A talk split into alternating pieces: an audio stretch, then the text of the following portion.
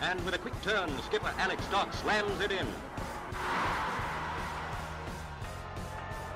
There's Lindegaard making for his back pedal. Davies looking to help it into the path of Morris. He's found him via the deflection. It's Arron Davies. He could win it. He probably has won it for Yeovil. Oh, and it's an opening goal. What a start. Madden, after just six minutes, gives Yeovil the lead. Stansfield, good turn away from Trot. Goal.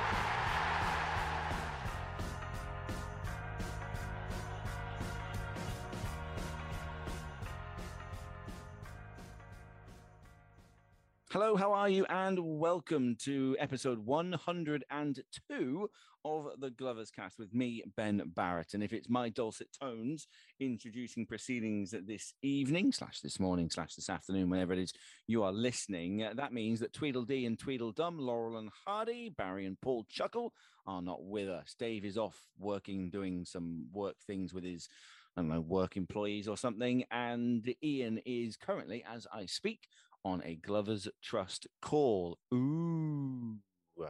Chances are nothing interesting will come of it. And if it does anyway, you won't tell me anyway, the git. So I've had to pull in a favor. I've had to pull in a couple of uh, strings. I've had to ask, beg, steal, and borrow.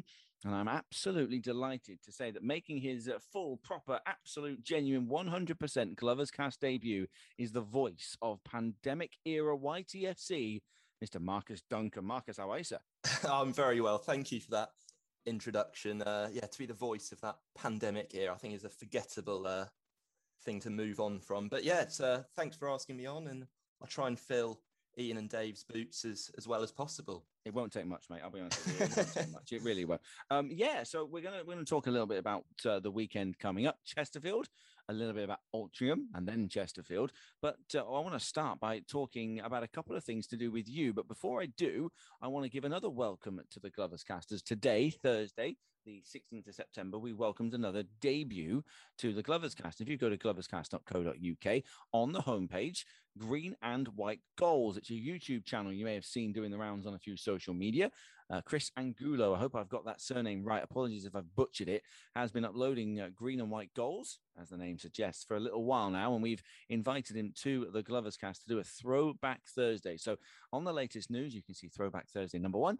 Arron Davies hat trick starts Yeovil season back in 05 06 and uh, one of those goals was an absolute screamer and you can view that on the homepage but please please please please please go and subscribe to green and white goals on youtube as well so a warm welcome to chris and green and white goals to the glovers cast as well. A couple of green and white uh, debutants on the glovers cast today. But marcus i want to i want to talk to you really. So you are a voice who to many Yeovil fans would have been uh, used to Chris Spittles and uh, Tom Seymour, Sheridan Robbins and a number of other perfectly wonderful um, uh, commentators.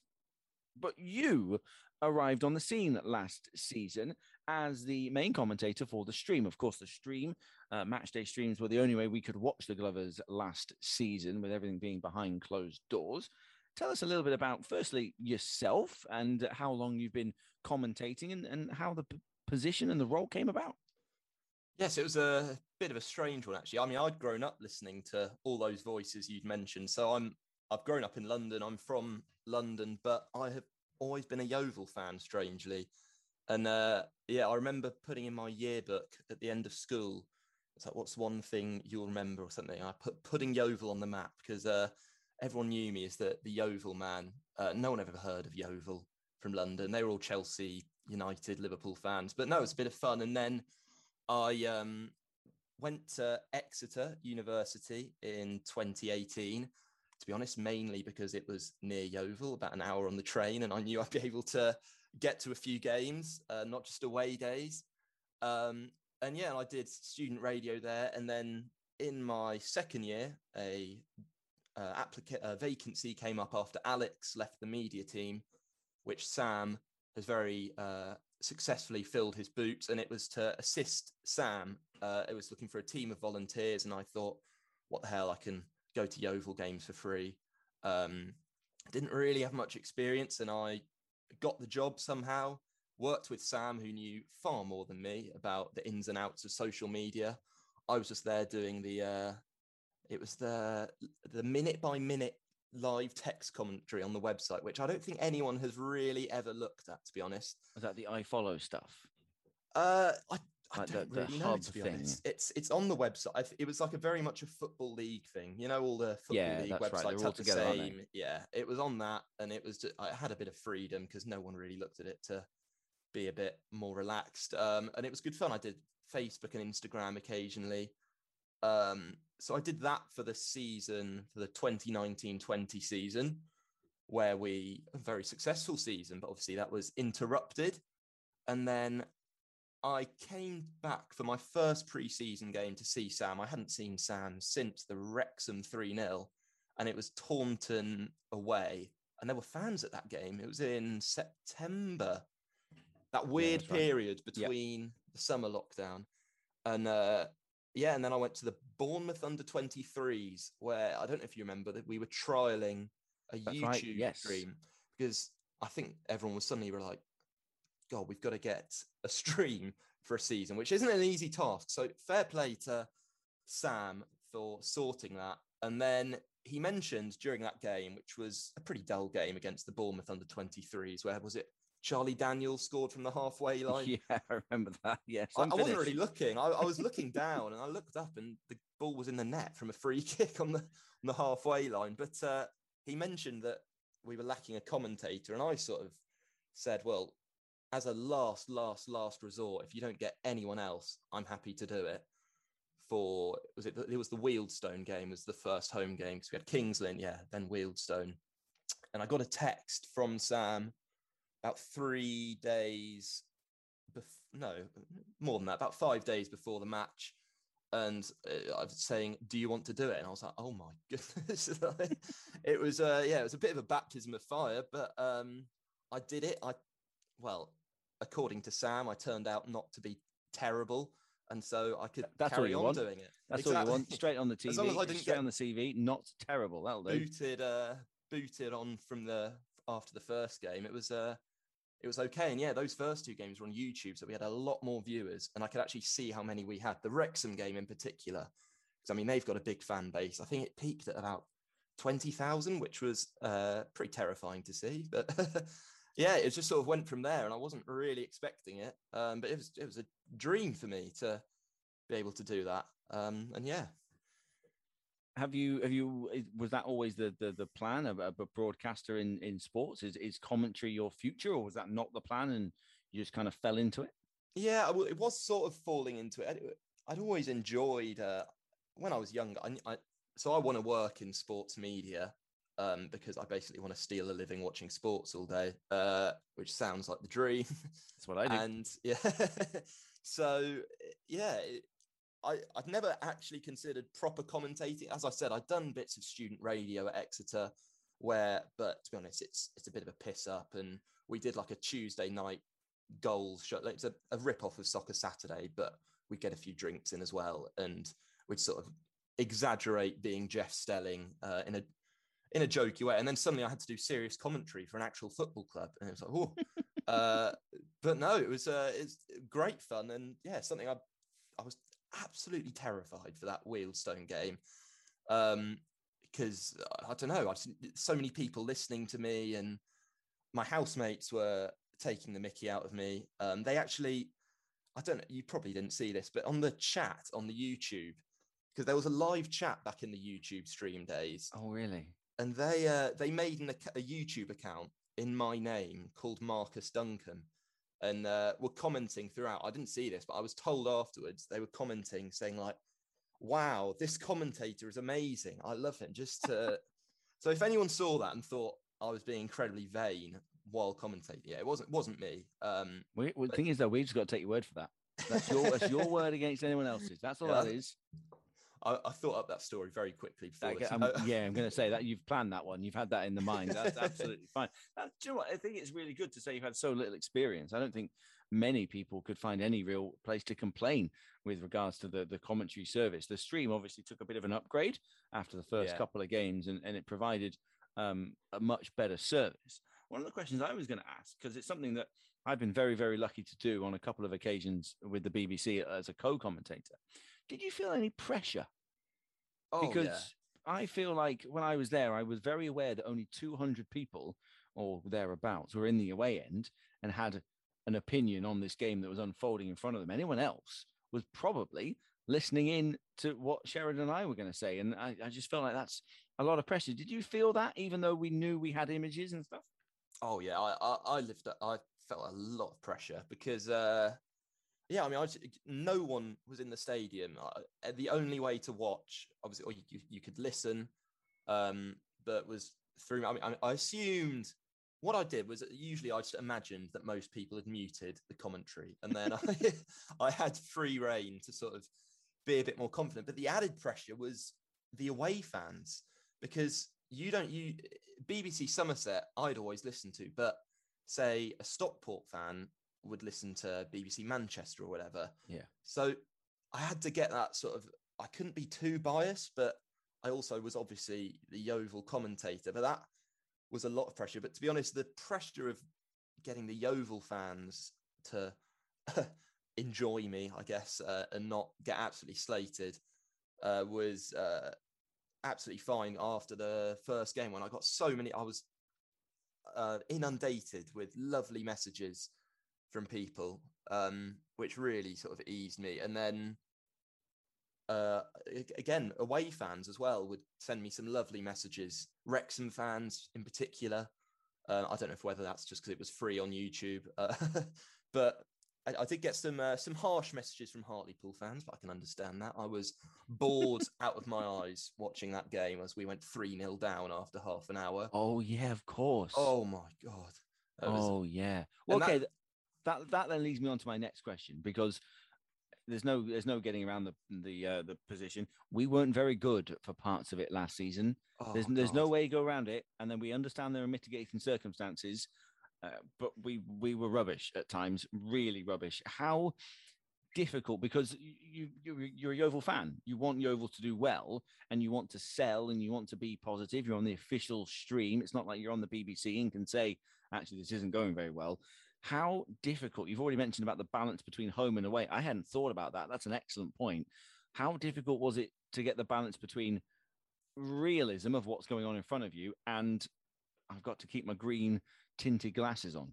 Yeah, I mean, it, it was awful. I thought I had a curse on me or something that we just weren't going to win once I when I was, and we didn't actually until because I went home back to London over Christmas, and the first game I saw us win, well, apart from that Dover FA Cup penalty win, but I don't count that, was uh, I think it was Altrincham in February. No, no, or Weymouth, whichever of them came before. It was in about February, and I was so relieved. But um, yeah, it, it was tough because I knew partly. Well, first things first, I knew Darren Sarll watched them back with the commentary. Oh no! Uh, yeah because he he told Sam because Sam co-commentated on one of the games. I think it was that Dover game, and uh, the next game, Sam said to me, he was like, "Oh, the gaffer liked the commentary," and I was like, "Oh God, he, he watches all of them back," and uh, yeah, that was uh, something to keep in mind. And then I also knew that people in the hierarchy who perhaps weren't attending games for whatever reason we may never know um, would have been watching them and i couldn't say anything damning about. Yeah, I I had to be respectful to, and also players' families. Mm, um, yeah, that, that that that's an excellent point. Actually, Josh Neufville's mum was very active. I think most people saw, and so and she, yeah, I know she watched them, and I'm sure loads of other people did because they could get sort of passes for their families. So I couldn't be too uh slate i couldn't slate players too much. It was what's he doing there? What's he doing there i mean for? when the football was all it was it was terrible. The, the i mean it, the season started in october. We got our first win in december. It was just horrendous. I mean it was yeah. But I, I, I wanted to just shout and yeah I wanted I wanted to be in the, the only one in the back of that Thatcher stand. But um no I couldn't really. And the other thing was uh, I'm sure you know where, and most people know where the press box is in Huish Park. And so for the first few games I was in there, which is obviously outside, and there were no fans in the stadium. Usually, these players can't hear what you're saying. You're the only people speaking in the stadium, apart from the uh, them swearing at the ref and stuff. So I I remember, I think it was the Wealdstone game. One of the Wealdstone players came he was right in front of it, and he'd just done a terrible cross. And I said like, "Oh, that's a really poor decision from Dennon Lewis or whoever it was." And he suddenly turned around as he was about to take a throw, and I was like, "Oh!" He's, I, like, you forget how much it echoes in these empty stadiums. You're the only one speaking, and yeah, it was a it was a strange experience. And I was only, uh, I'm now 21, but I was I just turned 20 when I started, and uh, yeah, I mean, I'm quite a sort of scrawny, young-looking 20-year-old. So for them to be turning around this stupid commentator slating them, I don't think I would have had much ground to stand on. Let's let's move it on then, because um, look, we've we've touched on it a number of times. Tragedy hit the football club last year, and I just want to take. I, I messaged you at the time actually, but I thought your first words on that stream of the Boreham Wood game were about as perfect as I think they could have been. How many times did you write that, rewrite that, go over it in your head? Because I I couldn't imagine being the first words that somebody hears after seeing a football club go through what it did from afar. That must have been so tough. Yeah, well, so obviously it was first the Altrincham game that got postponed, Mhm. and then a few, uh, I think one more after that, and then Sam texted me asking because I was actually away in London. I I said to him I I can't do any games for a month or whatever, and he texted me saying, um, I, this is the first game back. I'd really like you to do it, and I was very touched by that, and I was like, of course, I, I, it'll be an absolute honor um, for me to do that. And I, that that actually was the most nervous I've been for a game, and uh, that was for a Maidenhead game. And so as soon as I got that text and said yes, I was on it, and I'd written a draft. And I sort of looked at it every other day, changing bits. And then the Maidenhead game was called off. Yeah. Um, and then it was the uh, the Boreham Wood game that was the first game. So it was another. It was sort of two weeks bef- between that and that. And then the morning of the Boreham Wood game, uh, I actually rewrote it hugely. Um, and I was like, what the hell am I doing? And then I almost, it was written on my phone stupidly. And as I started the stream, I almost couldn't find it up. I couldn't get my phone out my pocket and unlock it and get to notes. And I'd started speaking, and obviously I didn't want to say anything else. But um, yeah, no, that was an incredibly strange and horrible uh, day to go in to Huish Park, and I because the last game before that was the Barnet game where we beat them three one or whatever, and I had Wilco alongside me Of course, yeah. that day, and he was in the box with me. He was brilliant, Wilco. He was a really nice guy. Um, he did actually go to the toilet right in the middle of it. I don't know if anyone heard that, but right in the middle of it, he suddenly just nudged me. He was "Oh, I'm going to go to the toilet." I was like, "Oh, fair enough, all right." and then the door closed. I was like, "I assume people heard." Um, yeah, so all the players who weren't on the bench, uh, Colo was out, injured or suspended, I think then. Um, and they'd always sit in the executive seat and come up to the top. I'd moved to the other side of the stadium by this point, where the sort of directors sit in one of the little glass boxes, and they'd walk across there, walk right past me. And yeah, Colo walked past me uh, and saw Wilco and was joking around with him, and it was, yeah, it was, it was brilliant to see them all having fun. And then when the when I heard on the Friday or Thursday, I, it, honestly, I was absolutely, I just couldn't believe it. I don't want to dwell on that too much, but having seen him joking and laughing around just five days before, it was it was absolutely heartbreaking. Um, and yeah, the Boreham Wood game was the proudest I think I've ever been to be a Yeovil fan, having seen that performance on the pitch in a pretty dud season where no one really cared. We'd already had an absolute stinker of a start to the season. Seeing those players after that Tom Knowles goal, where he scored quite early, and it was just a resolute performance. And it, yeah, you you knew it was all for for the big man up there. And he, um, yeah, I was just praying that Boreham Wood wouldn't ruin the party and score late on. 'cause That would have been awful. But it was yeah, that was really tough. But I was honoured to have a Crits alongside me as well, Nick Crittenden, who was Oh, brilliant yeah. and helped me through it.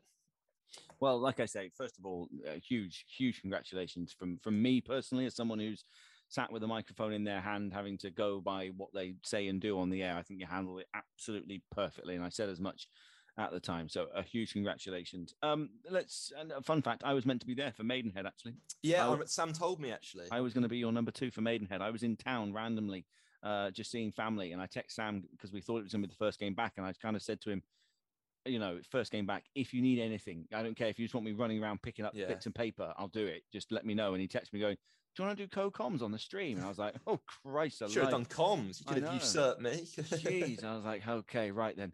So yeah, that was going to be me. Um, but like I said, you handled it incredibly well. And let's let's end this little stint on a bit of a high because it did get a lot Yeah. better with the return of fans. I know the couple of results didn't necessarily go our way, but those couple of games at the end with fans, how how good was that feeling to be commentating in a proper quote environment where you know the great and the good of commentary worlds go. Oh, I didn't want to be in that commentary box. I wanted to be in the.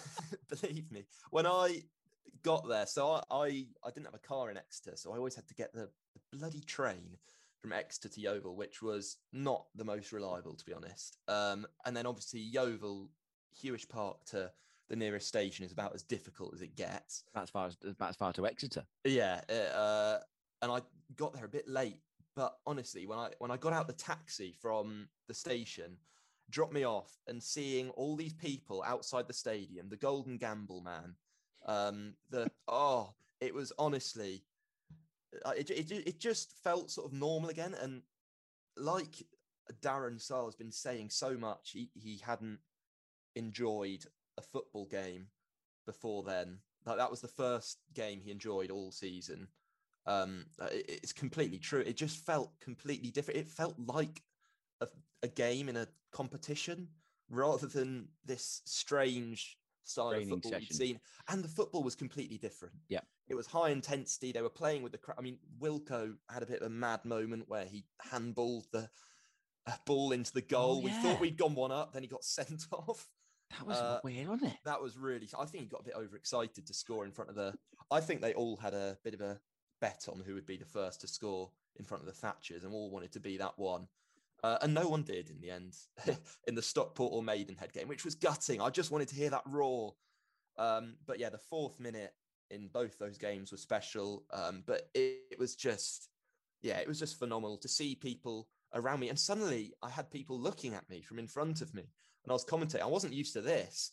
I was, while it was strange in an empty stadium, suddenly there were other people. I'm sure you had this on Saturday at Stockport. You said you had a few. Uh, I mean, you were in the they were- away. They well, were very angry, Yeah. very, very angry. They weren't happy with Sheridan and I at all. Well, They weren't happy with me. Sheridan was doing a very professional job. I was the one cracking jokes. Yes, no, yeah. no, you did a brilliant job. Um, but yeah, suddenly I had all these people looking at me. I was like, oh, this is that idiot we've been listening to all year. uh, sort of felt apologetic. Like, yeah, sorry, it's what I look like. But no, it's brilliant. And uh, to be honest, I was really looking forward to getting back into stadiums as a fan again. Um, as much I, I, I thoroughly, I loved working for the club I've supported and stuff, but you do just miss that uh, going into an away end, some dingy away end in Dagenham or something. Well, actually, it's quite a big one. Uh, but Flat yeah, pint, questionable exactly. pie. Yeah, no, I, I completely agree with you. I was like that on Saturday at Stockport. I, I, I loved being in the commentary box. I still love being in the commentary box, but I would have quite liked to have done that song at the end and uh, and cheered with the fans. you want to teleport across. Yeah, you do exactly, exactly right. You do. Um, so finally, then, what, what, what next? Are you going to keep doing commentary? Are you going to jump on? I've thrown your name to the good people at the BBC. So, uh, what are you hoping to achieve? Yeah, so I um I've been thanks to you, I've been uh contacted by the BBC, so I'm hopefully going to do their sort of London based away games because I've graduated from Exeter now. So I'm touch wood, but well, no pun intended, doing Boreham Wood on uh, Okay. next Saturday, which would be a great experience for me. I, I yeah, I can't believe it because I grew up living in London, always listening to Chris Spittles. Um, It was Pete Simpson for me just before. Yeah. I'm a little bit older than you. Uh, It was Pete Simpson for me, the first uh, voice I heard. I remember him commentating on Chris Wheel's goal, and he simply goes with wheels there and just lets it all go. So, yeah, it was Pete Simpson for me first, and then a bit of Chris Spittles, and then further on to Tom Seymour and, and Sheridan and stuff. So, I, I- I know exactly what you're on about. that was the other thing actually as well because I'd met Chris the year before, the season before, which was his final season doing BBC. And lovely guy, and then he said he wasn't going to carry on, and I knew everyone was going to be watching these streams and everything. And Chris had been the voice of Yeovil for ages. Suddenly, mm-hmm. I was like, "Oh my god, I, I'm in no place to replace Chris Spittles." It was because he was amazing at his job. But um, but yeah, so hopefully I'll be doing those London away games, and I'm so I've moved back to London, back at home, uh, doing a sports journalism course, uh, ten minute cycle from where I grew up, which is ideal and couldn't be more convenient. Uh, and yeah, hopefully I'll be following Yeovil around the country as well, uh, if time permits always the way time, money, and all the rest of it permits. Yeah. Thank you so much. Right then, it's time to now take a little look forward. What we're going to do is we're going to take a quick pause because Ian, who uh, not with us tonight, was available yesterday and has uh, pre recorded a chat with Spirite Right, a uh, Chesterfield podcast slash website slash bloggy thing. And he had a good chat. And it's a fairly lengthy one as well. I think he went at it for a little bit. Uh, on the other side, Marcus and I will be back. We'll be talking about what the gaffer said in the press conference.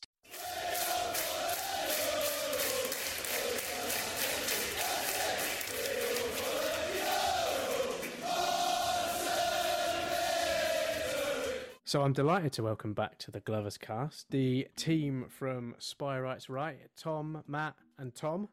Uh, welcome back to the Glovers cast. Thanks for having a chat this evening to talk about our unexpected game on Saturday. Um, you guys are unbeaten at the moment. What are you what are you thinking ahead of facing us on, on Saturday afternoon at Huish Park? Well, yeah, cheers for having us uh, back on the podcast. It's it's good to be back and to have, have another good chat. I'm sure about both of our respective chances this season. Um, yeah, it has come around a bit unexpectedly. Obviously, we were supposed to play a, different game um, against Woking, and they've had some COVID tests, so we've managed to squeeze this one in.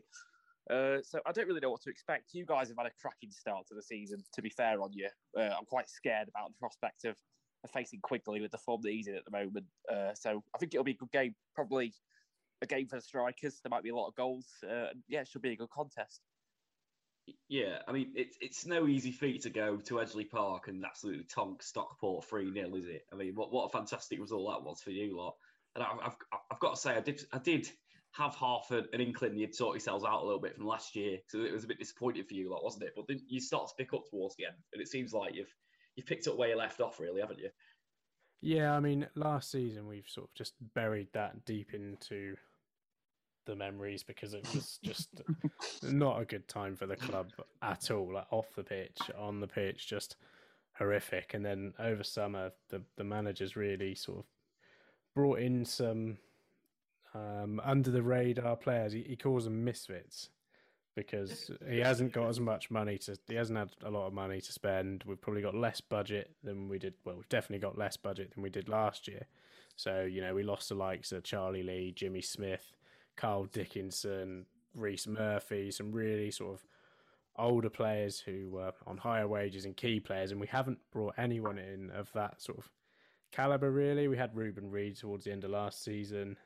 Um, everything's young, so we've got a lot of young players, and yeah, so far, um, so far so good. Really, the the Stockport game was, I think, some of us, the optimists within the Yeovil Town supporter base, probably thought we'd we we could nick a one 0 because a lot of you know our games have all been by the odd goal. So I think we s- sort of thought that that was a possibility. Um, you never really know what you're going to get with Stockport. They've had a pretty poor start. So, yeah, I think with that in mind, we thought we could get something. But to go and score three was just unbelievable. And then, you know, we're all quite looking forward to playing Altrincham, and then that's called off. And there was a lot of chatter on social media. You know, we were sort of disappointed that there might not be a game because they're, you know, oozing confidence at the moment. And it could be, you know, I think it's a good time to play you guys as well from our perspective, just because we're we're playing with confidence, and obviously you guys are playing with confidence at the moment too. Yeah, you're on about budget. We don't actually know where our budgets come from because honestly, before before the summer, it was like, oh, we've got no money, you know, and all this. Then all of a sudden, oh, we go and splash 150 grand on Tshimanga, and it's off. Clearly, we do have money then. It's a bit weird, very weird. Yeah, did I see something about some sort of insurance payout? Yeah, so our, um, one of our one of the members of the, the board at the club uh, put some insurance in place which covered covered covered us against any loss of revenue as a result of a pandemic, uh, which was qu- quite fitting to get, really, considering what's been happening for the last year and a half. So, unbelievable foresight. oh, Yeah. I, am going to ask you what next week's lottery numbers are. I think. Do you know what? I, I think John Crute might have started the coronavirus pandemic just so that Chesterfield would play out, to be honest. Just so they could buy Tshimanga. That- Yeah, that- it- that's it. it, it's strange because we, as you know, the club does its own pod, Chesterfield Football Club does its own podcast with like all the directors every like eight weeks or something. All right. and they were cool. saying like they had to go to like a high court ruling to rule so the insurance company would actually pay out. And the payout hasn't actually happened yet, but the club had budgeted for like three and a half thousand fans and like loss of revenue. Yeah. And so far we've averaged over five thousand. Okay. So there's a there's a claim there that we could get even more money from the additional fifteen hundred fans that we're getting over the course of this season to prove even more that we've missed out on our money. We've absolutely fluked it with Yeah. this insurance policy. it's so lucky. Yeah, Mm. yeah. I mean, we're like the opposite end of the spectrum, I would say. Um, no sort of preparation, no foresight. Um, an owner who appears to be on the way out, but hasn't, you know, so is spending as little as he can right now. We, Um, we know we know that feeling. Yeah. oh, do you?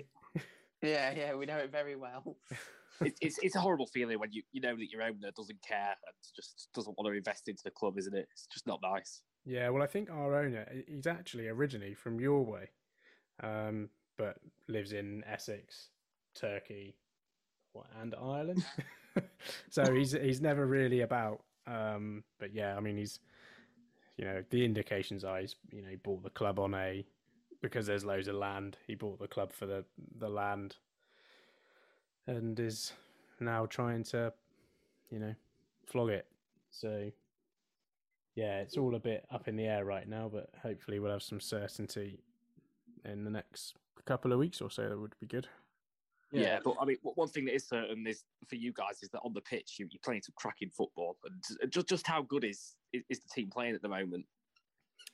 Well, what what we found is we are absolutely robust and resilient at the back. Like so, we've got we've managed to play the same team for three games in a row. We didn't manage to play the same team twice until the eleventh game of last season. So we've had like consistency straight away. Um, same back four, steady back four, and we've got two holding midfielders who sit in front, uh, Josh Staunton and Dale Gorman, who are just they're just machines. They they clean up. They're Gorman's probably the better one going forward than Staunton is, so he'll he'll get things moving forward. But um, just sort of two holders who just break everything up and really offer the defense that like extra level of protection. Um, and it's been really good. They've just we're sort of I think we're built to be solid at the back, and then get teams on the break, and seems to be working for us. You know, we we a couple of penalties here and there. Quigley scored two penalties, three penalties actually. So um, a few of his goals have been penalties. I think we're sort of the way we're setting up on set pieces at the moment. We're it's like it's almost going to happen. It feels like we're we're reaching a point where we're going to happen. We're going to get something in the the, the Halifax game uh, and the Stockport game. Actually, I think we put a lot of pressure on the goalkeepers, and they started flapping at corners and crosses. So yeah, I think we were sort of set up to be. I don't want to call us Stoke because we've got more to us than that, but we're a bit you know set up to defend, and also we can um, do something from set pieces. I think if we get the deliveries right, we've got big players, we've got tall players who you know are threatening. So that's always a good thing to have in this league. I think. Yeah, yeah, you, you, you need that. There's, there's so many good sides in the National League. You got to look at your Bromleys, your Boreham Woods, you know, who they, they find a way of grinding results out because they're so solid at the back and they- they've always got a chance of nicking a goal, whether it's from a counter attack or a set piece or, or something like that. Mm. Yeah, well, I mean, uh-huh. look at Barrow and Sutton. You know, the last two teams that have won the division. No one would have thought they were going to win the league, would they? At the start of the season. So I think you know that's you know I don't think we're going to win the league, but the fact that those two teams won it in previous seasons sort of you know keeps that idea alive that you know something could happen if you know if you get the right results. Haven't you got Max Hunt playing for you? Yeah, we have. Yeah, Yeah, I'm convinced he's from Chesterfield. Is he? Yeah, because if it's the same kid he used to play for Chesterfield Junior Blues, which is the club I coach at. So Did you coach him? no, no, no. It's a few. He's a bit older. he is from Chesterfield. Yeah, Yeah, yeah. It is the same one then. yeah. There he's, you go. He's 22. Mm. So There you um, go. I'm older than him. There you go. You've got you've got a player from the, the Tom Oxley School of Excellence in your side. Oh, no wonder you're doing so well. Is this? Uh, yeah, are you taking credit for Max I Hunt's had development? n- nothing to do with his development. I was, no.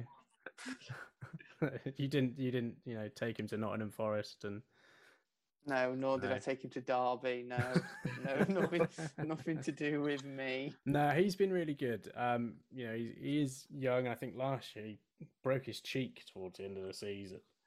Um, as you know, most of our players got really odd injuries last season.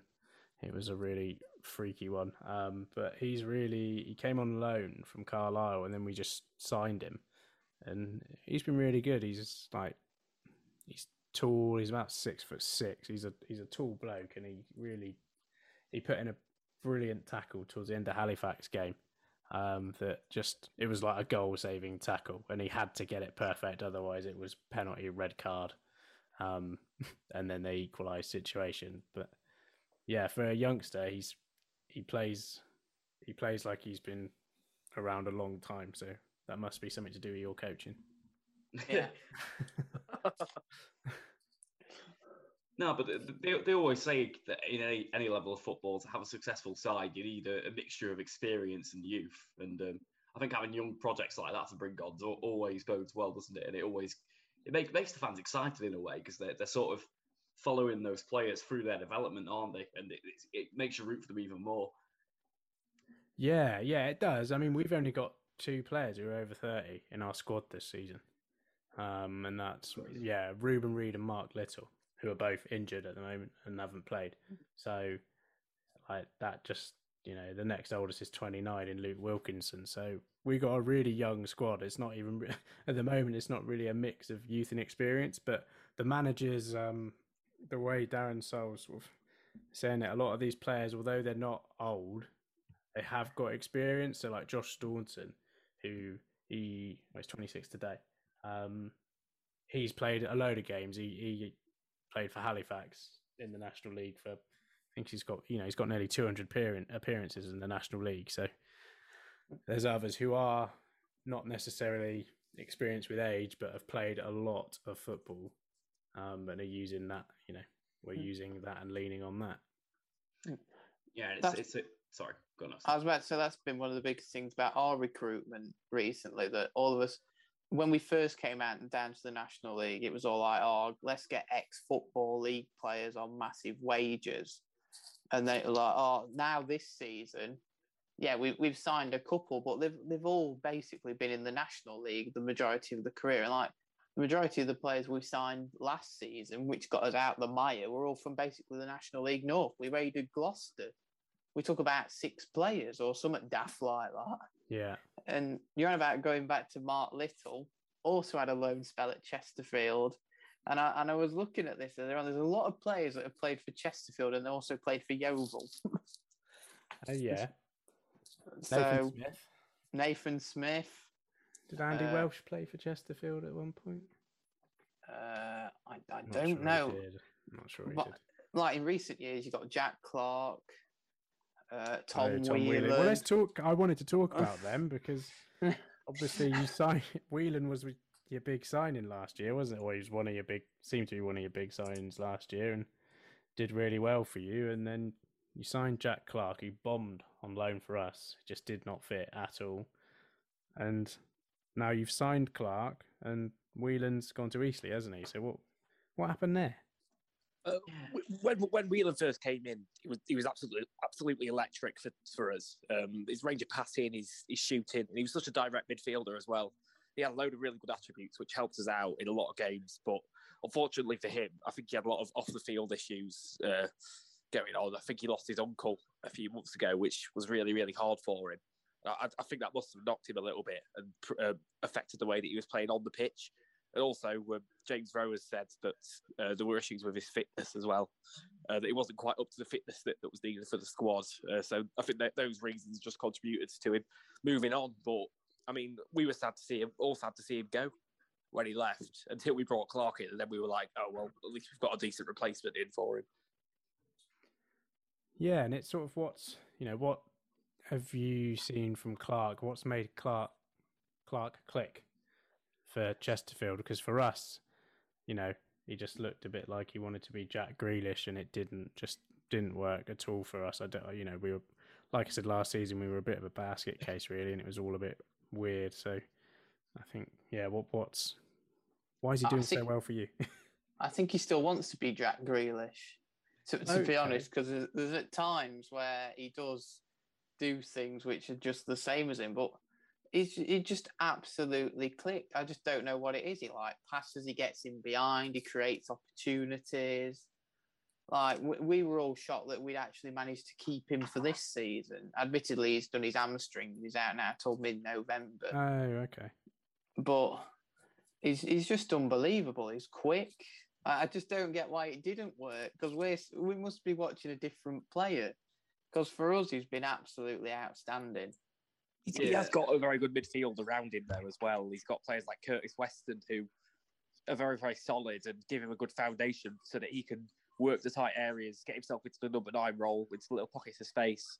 And that's where he does his best work as a, as a midfielder. So I'd say probably the players around him help him to flourish as well. I think there's an element of um, our manager seems to need a certain type of character for his team. Um, and you know that that works well with him. Um, and you know, we saw the start of last season. We had a couple of loans. I mean, three or four loans that just did not work. And obviously, you know, that's down to the recruitment side that didn't work. I wonder maybe Clark perhaps didn't fit in with how Darren Sarll likes to manage his team. I mean, this year we've got an 18. Actually, he was 19 today as well. We've got a couple of birthdays today.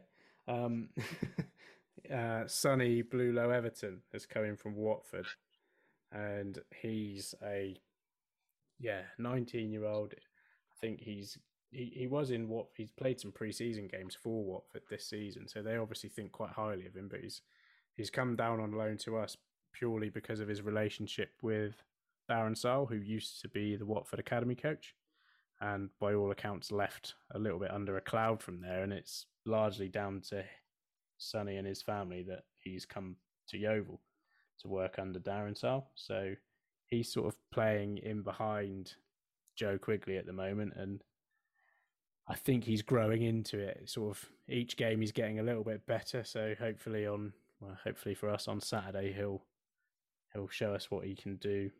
And you know, he, he got an assist at the weekend, but I think when you're playing in that number ten position, we, we want some shots and some goals from him, really.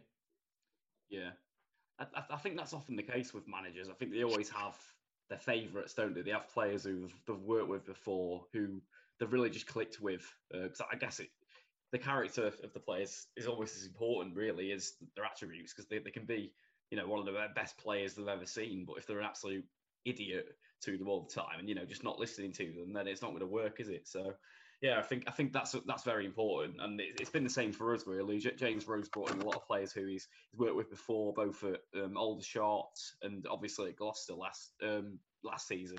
Um, and he always talk, says the same. He always talks about having the, the right kind of character in the dressing room. So I think yeah, going back to what we were on about with with with Clark and I guess with Whelan as well. Um, there's a lot of stuff that goes off goes on off the pitch that we don't know about, I suppose, that con- all contributes to whether a player works or doesn't work, and I guess just the on pitch characteristics aren't all of it, kind of thing. Yeah. Of course, the other player we've shared is Grant Smith, isn't it? Who, Yeah. Um, yeah. Wh- wh- What were your thoughts on him leaving Chesterfield? What- I was sad because I thought he was a, he was a decent goalkeeper. To be fair, and um, I think the reason he left was because we couldn't promise him first team football with getting Scott Loach into the side. Uh, but it would have been an interesting battle between those two for the number one shirt if he'd stayed. I think. Hmm. Yeah, it's, it's a weird. That's another one, but it was just a bit inexplicable as to why he left because he, he was he was incredibly solid for us uh, for ages, and then uh, yeah, all of a sudden he just got dropped, and we, we brought um, James Montgomery in on a, on a short term deal, who I think had experience at this level before with was it Gateshead or somebody like that. Um, I think so. Yeah. yeah. Any, anyway, he, he, he played well to be fair, Montgomery, but yeah, it just seemed completely almost random that, that Smith got dropped out of the team. So I, I think that was another off-pitch uh, situation. That one. Yeah. how's he done for you so far?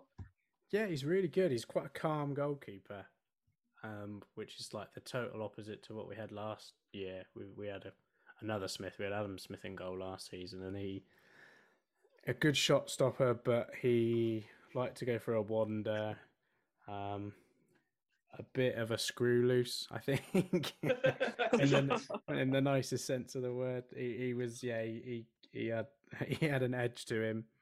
Um, but yeah, Grant Grant Smith is like a nice, calm goalkeeper, I think, and he certainly seems to have built a good relationship with his um, the centre backs in front of him. So yeah, I think.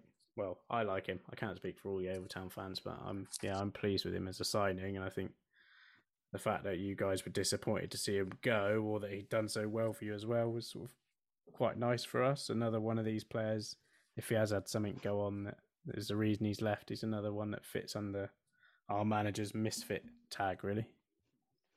Yeah, well, he, he kept a load of clean sheets. He kept like 14 clean sheets while he was with us, or something daft like that. Yeah. And it's just it's spectacular. But with that, going going off clean sheets, like, here's one since our managers came in. We've kept something daft like I think when I last saw it, 19 clean sheets in 36 games, or something silly like that, ain't it? Oh. Or Well, didn't we go like seven hours of football without conceding a goal last season at one point? yeah, But you've conceded a f- you've conceded some, haven't you, this season? Just so that we're not totally feeling. Yeah, oh, yeah. yeah, We had a nightmare five minutes against Barnet uh, on Tuesday night. Oh, sorry, that's my dog squeaking. Uh, just walk out the way of him. Yeah, we had a, a, night, a nightmare few minutes against Barnet on uh, on Tuesday night. Gave away two really sloppy goals. Um, oh, he's following me. You know what? Someone else talk. I'm going to beat myself. yeah, right. So yeah, last night we had an extremely mad five minutes where we allowed Barnet two shots from like 35 yards, both of them absolute flukes. Both took absolute wicked deflections, and we were we were two 0 up after six minutes. And honestly, in the first 20 minutes, we could have been four five nil up and no one had complained. And then at half time, it's like, how the hell are we 2 2? Yeah. And then in the second half, we just managed to grab two more goals and make it 4 2. And then the Bromley game where we conceded two as well, where we Michael Cheek went and scored in the 96th minute. So that, that was annoying. But yes, we have conceded. We're not we're not a complete brick wall, but we're not far off.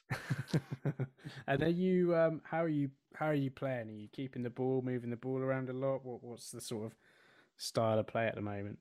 Um, it, it's what we like to refer to on, on the Spireites Right podcast as peak row ball, which is um, the, the high the high press uh, in midfield, probably in the, in the middle third of the pitch, winning the ball back, and then um, very very fast forward attacking play to try and catch teams out, basically. And um, we've we've done it pretty well in most of the games. Uh, it seems like we've sacrificed a certain degree of attacking fluidity for defensive solidity, though. Actually, so far, I think um, we've been trying to be a bit more solid, perhaps, than we were last season, and um, we've got the job done in most games. Uh, the Bromley game was one where that was really frustrating because we, we literally had them hemmed in for most of the game, and you know what? You know what teams like Bromley are like. They're going to nick Oyton and have one more chance and nick a goal, aren't they? And that was a really frustrating way to draw the game in the end. And then obviously I went down to Dover on Saturday, and that was easily the worst performance I've seen since James Rowe came in. Um, we just weren't trying to play play passing football at all. Uh, it was li- literally just hoofball, and, and that played right into Dover's hands. So it was a really uncharacteristic performance, really. But yeah, g- generally speaking, sort of the high pressing midfield and then fast attacking Mm. play forward is how we try and play. we we love passing it round as centre halves, and then on the uh, left, well, we played five at the. I'd say we played three at the back and two wing backs. So on the left, we've got Calvin Miller, who was at Notts County last season on loan, and then on the right we have Jeff King, so who was at Halifax last season. and I think he was in the National League Team of the Season or something. Yeah. And uh, at the moment, we pass it round the back three, and then we just look to hit them on like the long diagonal. Okay. And if and if that's not on, then we do what we call peak row ball, which is it is a ball from basically our centre half Gavin Gunning straight into the centre attacking midfielder, who turns on a sixpence normally, and then just again slots in Miller or King to put crosses in. Okay. It is death by width. It's Yeah. peak row ball. Well, I got to say, high. I got to say, our last so our last two matches, the Stockport and Halifax games, uh, back threes with wing backs up high, and we sort of handled that quite quite nicely. Um, so I think that's probably good practice to play you guys. Really, is in, in playing those two those two teams. Um, I think what we managed to what we managed to do on Saturday against Stockport was that their two wing backs weren't particularly defensively inclined. So our we ended up playing um more of a 4-2-4 in that game. The the wingers were, you know, in behind a lot of the time because the their wing backs were so far forward. So, you know, that could be a trend if your if your wing backs like to get right up with our fullbacks. We, we say that, but then we've got, uh, I don't know, James Rowe every game makes about four or five changes. I think he's done four or five changes in every game so far this season. Yeah. So we honestly haven't got a clue what's coming one game to next. And he said that in his post-match interview last night. Like, I just love changing the sides and keeping it fresh, and we, and constantly changing his tactics. It's Not, not, oh. not even the mystic Meg himself, that is John Crew, who can predict a pandemic, can predict the starting lineup of James Rowe. Well, yeah, I think I mean, and that's where our managers are probably the opposite then, because we know that Darren Sarll will, like you know, will be set up. It'll be four four two without the ball, four two four with it, um, and that you know, which is quite nice because previously it's always been a diamond, so he always played a really narrow diamond midfield, and and you know, as Yeovil Town fans over the years, we've sort of been spoilt by having really good wide players, and so having to adapt to just playing four centre midfielders was quite tricky because we like wingers who cross really.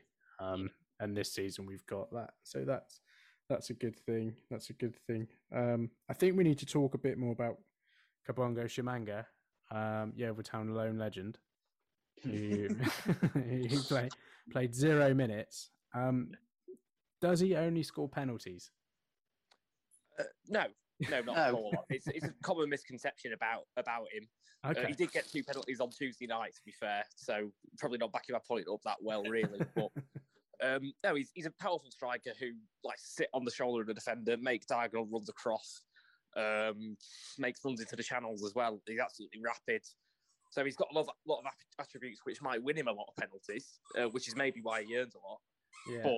But um, yeah, I think in terms of his finishing as well, he, he is very good in the penalty area, and that's where he does his best work as a centre forward. Yeah, one thing we noticed from when you watched him against Boreham Wood is he is this small, you know, like stocky striker that holds the ball up well. And I thought, honestly, thought it was all arms and elbows, you know, into defenders. But honestly, he comes, he is rapid.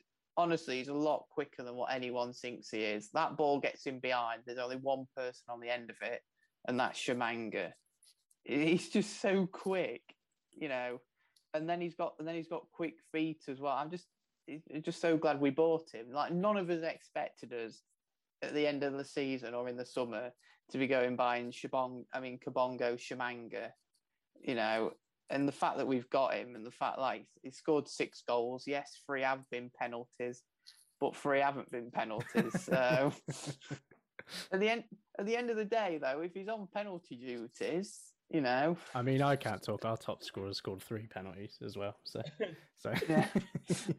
um, but yeah, it, it's he's one of those signings that sort of makes you think, oh, that's a good signing, especially when he, you know, he's done it really well for Boreham Wood, and you sort of thought the next step might be, um, might be up into the football league, but you know, as we've seen this season, the the National League is a bit of a, a bit of a freak case with the money that's being thrown around. Um, You were surprised that we you sort of spent that money on him. Do you think that's a bit of a reaction to what's happening elsewhere in the division? I, I, I don't know because we we'd already got Danny Rowe as well. Yeah, you know the, the National League goal scoring machine. so so we we were quite content because we'd got Stefan Payne, who's you know an ex used to play in the National League, gone and had a, a bit of a nomad in the football league. We've got Danny Rowe. We know we've got Akwasi Asante coming back at some oh yeah, point of course. Yeah, I forgot about him. which which will be like a completely new signing when he's back. We're hoping. The rumor has it he was meant to be out till January, but he might be back in October. All right. Which I don't know. Honestly, don't know how he's managed to recover two months from doing an ACL. And we all thought, oh, we'll be fine. You know, we've got these, and we'll just look forward. And who else do we have up for? And we've got Nathan Tyson. You know that we thought Yeah. we could bring in, and then all of a sudden we go by Tshimanga. I honestly don't know if it was, but apparently we'd been after him all summer, All right. even before any of like the other, you know, transfers, you know, that were happening. So I don't know. I think it was all pre-planned. Like, like I said, if the the podcast we're on about, it's called "We Are Sailing," on uh, and it's again with the directors, and they had meetings and all sorts to sit down to prove if we wanted to spend as much money as what we did. Yeah. So I wouldn't say it was knee jerk. I'd say it was a properly planned out transfer, which is something we haven't seen at our football club in a good five years. Because normally, like I said earlier on, we're signing 35 year olds who want a decent pension. Yeah.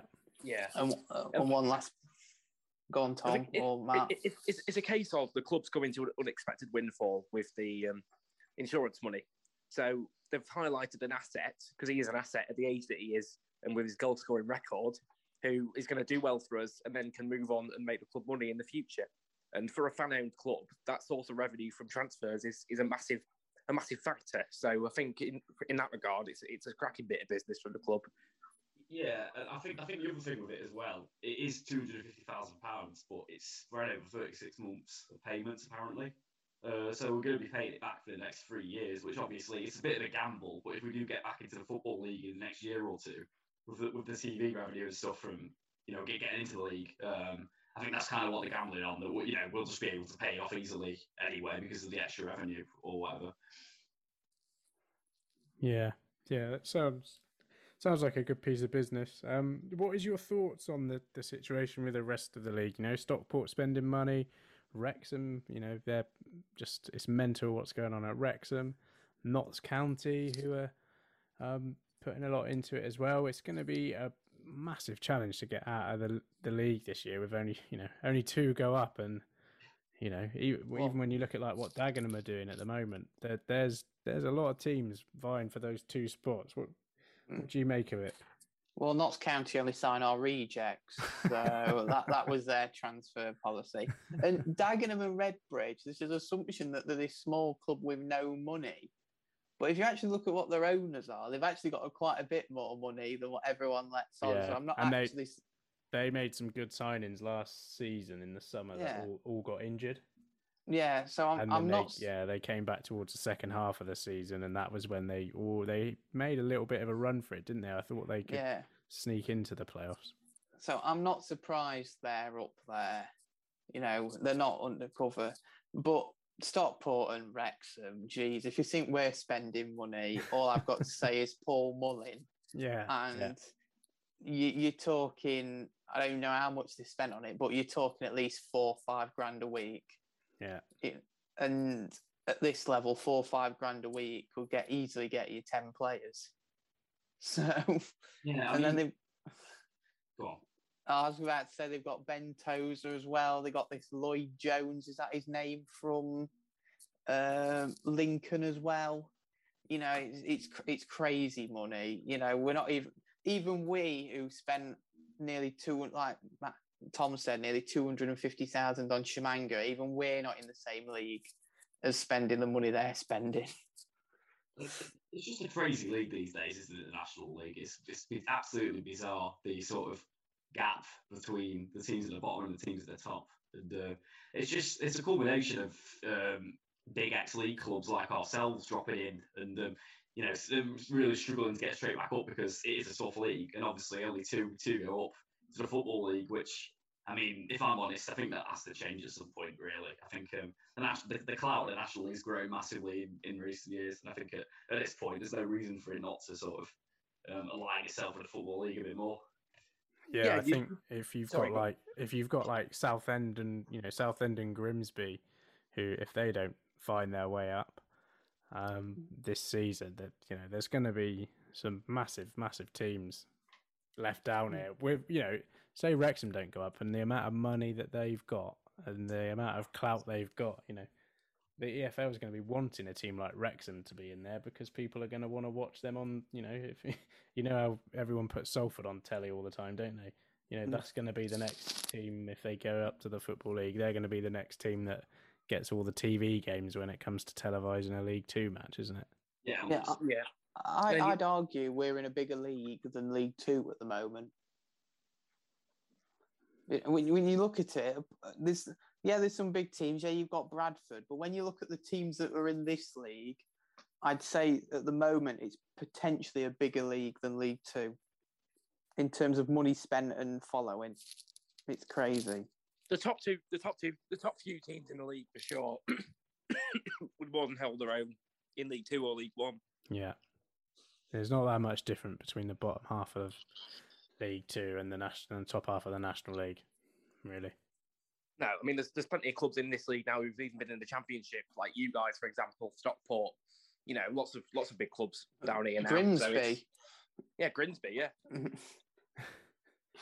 Yeah, well, Southend, you know, it wasn't long ago that Southend were in the Championship either, was it? You know, who was their player they used to have? He was really good. Freddie Eastwood, wasn't it? They had some. Oh yeah, yeah, yeah. You know, they were beating Man United on on telly.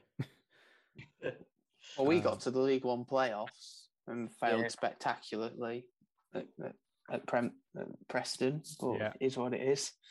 That was when you were on your way up, wasn't it? Is that when you, you spent quite a bit of money to get um up after a new ground? Is that right? New stadium, and then it all sort of went a bit. Yeah, the, the, the spectacular de- decline when we had Sam, the likes of Sam Clucas, Sammy Morsy, Gary Roberts, Eoin Yeah. Doyle, and well, we sold Eoin, Eoin Doyle. He'd scored twenty goals up to January, and we I think we sold him for a bag of footballs. Gen- genuinely, we sold a player for half a million pounds to uh, to Cardiff. Yeah, We, we could have slapped three, four million on him, and we didn't. So we got half a million pounds. It's crazy. And the ex- the excuse was at the time was when these big clubs come coming in, you can't convince your players to stay. Like, what policy is that? Oh, we'll accept the first offer, but But we could have been in the same league as Cardiff if we'd kept him. yeah, exactly. yeah, yeah. I mean, they are a bit. They're, they're a bigger club than Chesterfield. Oh, Uh, yeah. I'm- Oh, yeah. We're not, we're not, we're not denying that. no. No, Um. Of the what I see in football, isn't it? Yeah, yeah. Um. So Saturday, what are you? Are any of you coming down? What are you? What are your expectations?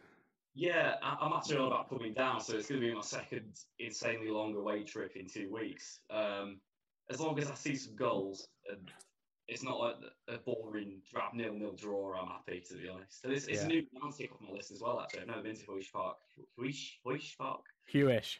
You wish. Sorry. Yeah, don't worry. Everyone gets it wrong on the telly all the time. It's extremely annoying. yeah, no. It, well, yeah. It's um. Yeah, don't get your hopes up for you know. It's it's not it's not the Emirates. yeah, what, what, what are you expecting then for the weekend? Um, I think you know I'm hoping for the same as the last couple of games. Really, we, we've as long as we don't have any injuries, we've not got any changes to the team. I'm, I'm c- quite confident that we can keep teams out because we seem to be able to. Um, it's just taking our chances when we get them. It, it, you know, I'm fairly, you know, we're fairly predictable of how we're going to set up. So, yeah, just more of the same of, of what we've had so far. Really, I think, I think it'll be a good game. I think that's the one thing we were sort of worried that we were going to be playing this drab defensive football. But what we seem to do is when we get, when a team gets within you know a certain distance of of the goal, all of a sudden we hound, we press, and then we we play the ball out nicely. It's not really sort of hoofball either. So it has been entertaining to watch. So yeah, fingers crossed we can do the same as we did to Stockport. Yeah, Well, got, when- when We're, we're hoping you know, won't do that, obviously, but I, I think it'll be an entertaining game. I can see it being a score draw, and in all honesty, with the form you guys are in, I'd take a point. Yeah. Yeah, I was, yeah, I was just going to say that. Um, when I saw that the fixture had been rearranged and we were playing you lot, I was like, oh, God, what are we doing? Uh, it's, it's not a good time to be playing you, it really isn't. No, no, then that's what goes in our favour. But I mean, at the same time, you know, you're unbeaten so far this season, so it's not a good time to be playing playing you either. So that's probably what will make it a, a Well- decent game of football. Yeah, we have to lose at one point. So that's a good way, good place to end it, I think. um, yeah, I've not got anything else unless you wanted to ask me anything. One one Uh, last thing, you guys have got Adi Yusuf, haven't you? We have, yeah. How's he getting on? He, he Uh, played for us last season. He scored his first goal on Saturday, which came from a, a wayward back pass, and he, yeah, he had a little bit to do. He put him through on goal, but he megged the keeper, um, which was cool. Uh, he, he's getting up to fitness and sort of finding, yeah, finding his fitness and how he fits in. But he's coming off coming off the bench, and he's got quite a lot of energy to bring on. So he's I think his first game when he came on, he was he was a bit wild and he had opportunities to pass it and he decided to shoot. But he looks a threat. I don't know if he's a bit. Um, I don't know really. Yeah, when he's come on, he looks he looks a threat. He looks like he's going to do something. Teams uh, certainly Halifax seemed to back off him quite a lot when he had the ball. He's quite direct. Um, what do you, what do- what's your guys' experience of him?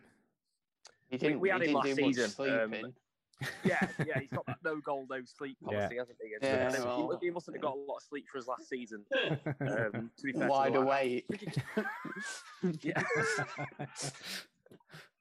No, he got. I think he got one goal for us, didn't he, or something? But um, it wasn't for lack of trying. To be fair, he had a lot of effort, energy, and effort, like you said, but it, it just didn't really come off for him at, at Chesterfield. Yeah. No, he- he's got something. There's something. There's something there. Um, There's a player in there. It's just it's just getting him out. Yeah, yeah. Which um, you know, when we signed Joe Quigley last season, Dagenham fans were laughing at us, and you know, he he reached double figures last year and he's hit the ground running this season. So you know, we're quite we're quite pleased with how the managers coached him and what you know what they've done to get more out of him. So I think we're sort of hoping the same can come from Yusuf, albeit he's a little bit older than Quigley. Yeah. What what uh, one question we always ask and we always ponder it on our podcast every week is what are your thoughts on five subs instead of seven n- nowadays in the National League with teams being able to field seven subs? Uh, well, it wouldn't make much difference to us because we've only, you know, a couple of games we've only had four anyway. So, right. so our our squad depth, our squad depth is not huge. Um, yeah, so to be as a Yeovil Town fan, it's wouldn't make much difference to us. Um, I remember when we were in when we were first in the football league, and you know, it went from five to seven, and our manager at the time, Russell Slade, would only play. He'd just have five outfield players on the bench because he didn't want to waste a position on the goalkeeper. He Mm. thought if a goalie gets injured or sent off, it is what it is. But you know the amount of times that happens, um, Mm. he'd rather he'd rather have an extra outfield player as an option to bring on. So yeah, I don't know. uh, I don't know if that's the way I'd go. Certainly on Football Manager, that's what I do.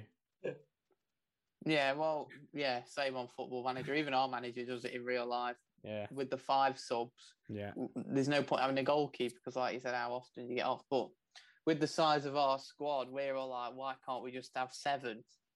You know, because then with seven, you know that you'd have a keeper on there. yeah. It's just at the moment you don't have the room to do it. Like you'd rather have your five outfield players.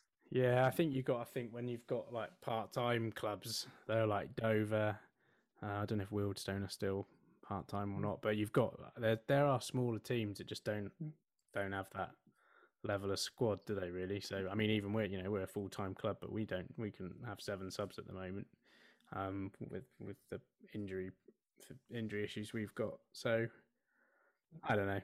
I think if everyone was full time and you were all, you know, the same sort of structure of a football club, then I think it's the right thing to do. But because you've got that disparity, I think it's probably probably fair. Fair enough. Cool, cool. Fair enough. S- Sorry. yeah, we were like, why? Why don't we have seven subs? This is what. yeah, because then Wrexham could have seven football league players on the bench. oh yeah.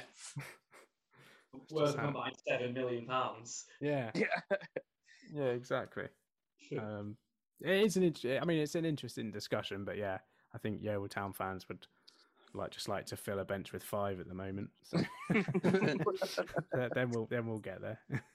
Well, this is this is the thing with the National League though. It's always been a bit of a weird league because there's just so many clubs that are in wildly different places, aren't there? At the end of the day, so uh, that's probably why the National League board had so much trouble governing it actually because it's just a weird league and there's not really a one size fits all for a lot of the rules, is there?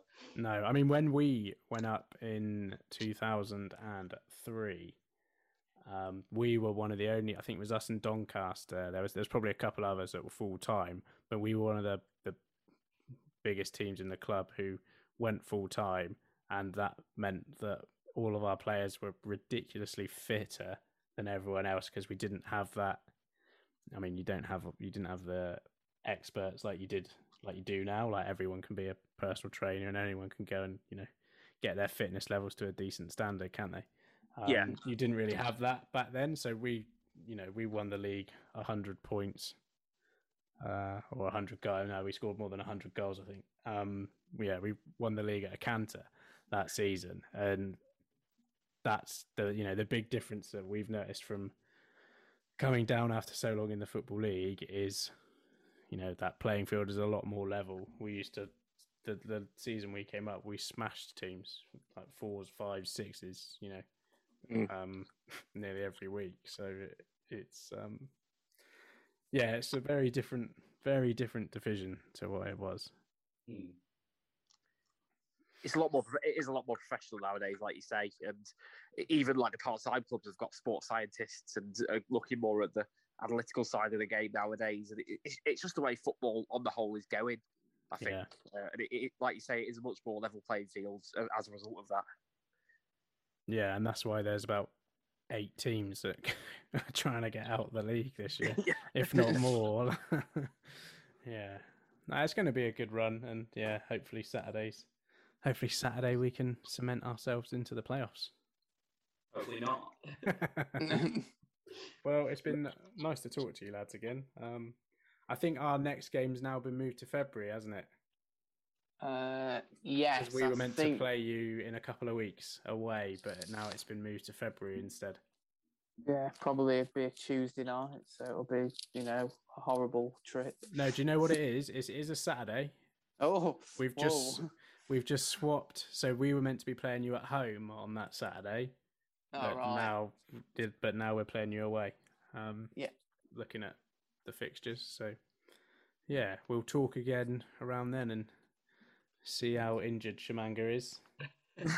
And- well, it's all right. Asante will be yeah, back at that point. yeah, exciting. Well, good luck for Saturday. Um, Hopefully, you don't enjoy it too much.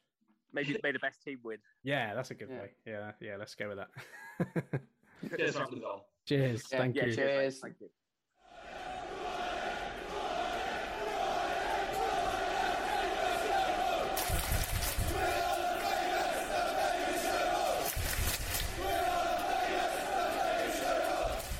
Huge thank you to Ian and the guys from the Spireites for their conversation uh, just yesterday. Chesterfield on Saturday.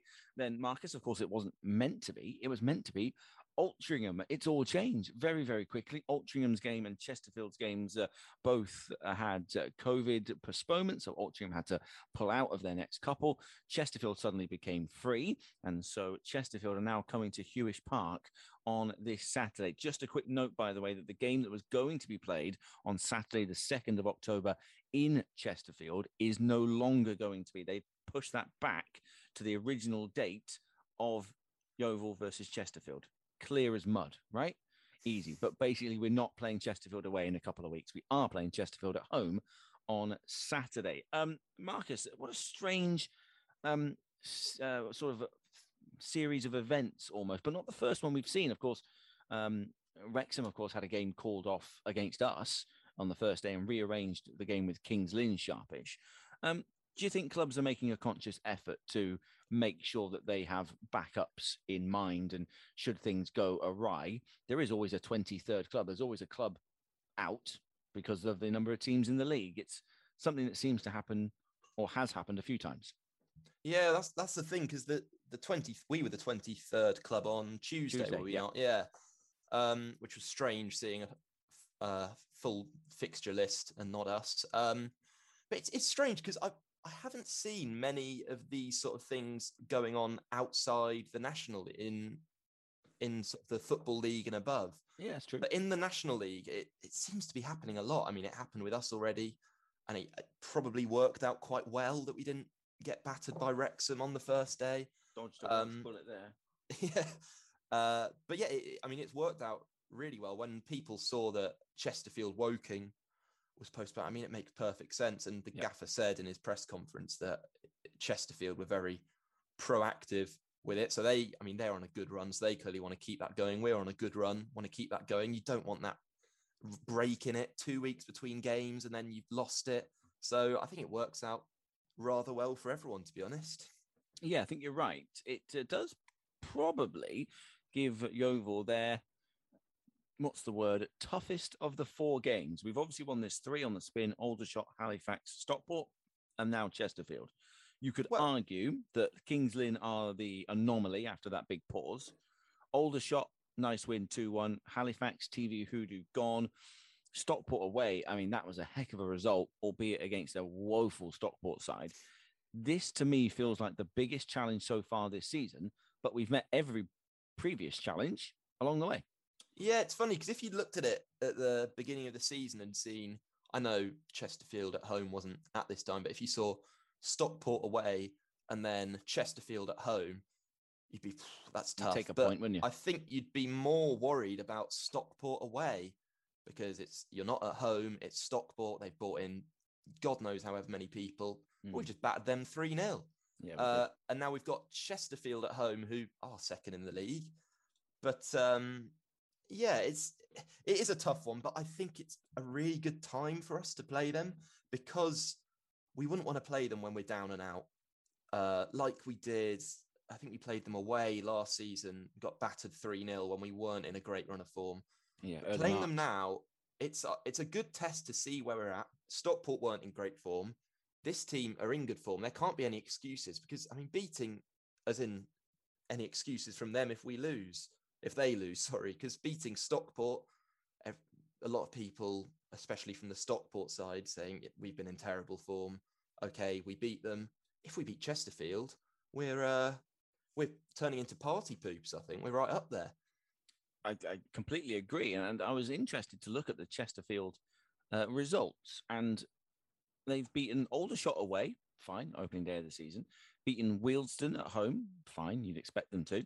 They've beat Kings Lynn away, fine, you'd expect them to. They've drawn two-two at Bromley, which I thought was interesting because they uh, took the didn't take the lead. Sorry, they had to come back from behind. Michael Cheek does what Michael Cheek does best. Scored a couple for Bromley on that day. Then oh, drew nil nil away at Dover, and that is a real freak. Dover's only point brings them to the heavy heights of minus eleven. I know that's what I mean. So, and then.